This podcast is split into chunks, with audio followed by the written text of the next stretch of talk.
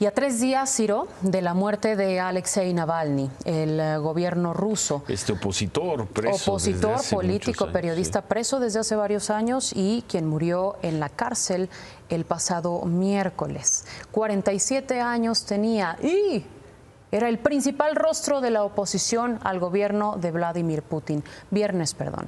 Murió el viernes. Hoy, a tres días de su muerte, su viuda, Yulia Navalnaya, hizo su primera aparición en Twitter. Dijo que Putin fue quien mató a su esposo e hizo esta advertencia. Три дня назад Владимир Путин убил моего мужа Алексея Навального. Путин убил отца моих детей. Путин отнял самое дорогое, что у меня было, самого близкого. Он вместе с ним захотел убить наши надежды, нашу свободу, наше будущее. Убив Алексея, Путин убил половину меня, половину моего сердца и половину моей души.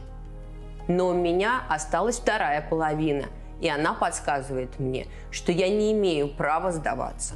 Я буду продолжать дело Алексея Навального, продолжать бороться за нашу с вами страну.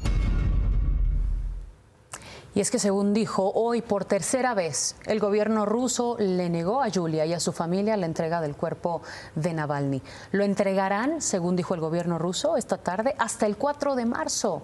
Eso, por supuesto, alimentó las sospechas de su esposa Yulia, quien dijo que cuando ellos sepan cuál fue la causa de la muerte de Navalny y si hay un responsable, lo darán a conocer. Cuatro meses después. Gracias, Claudia.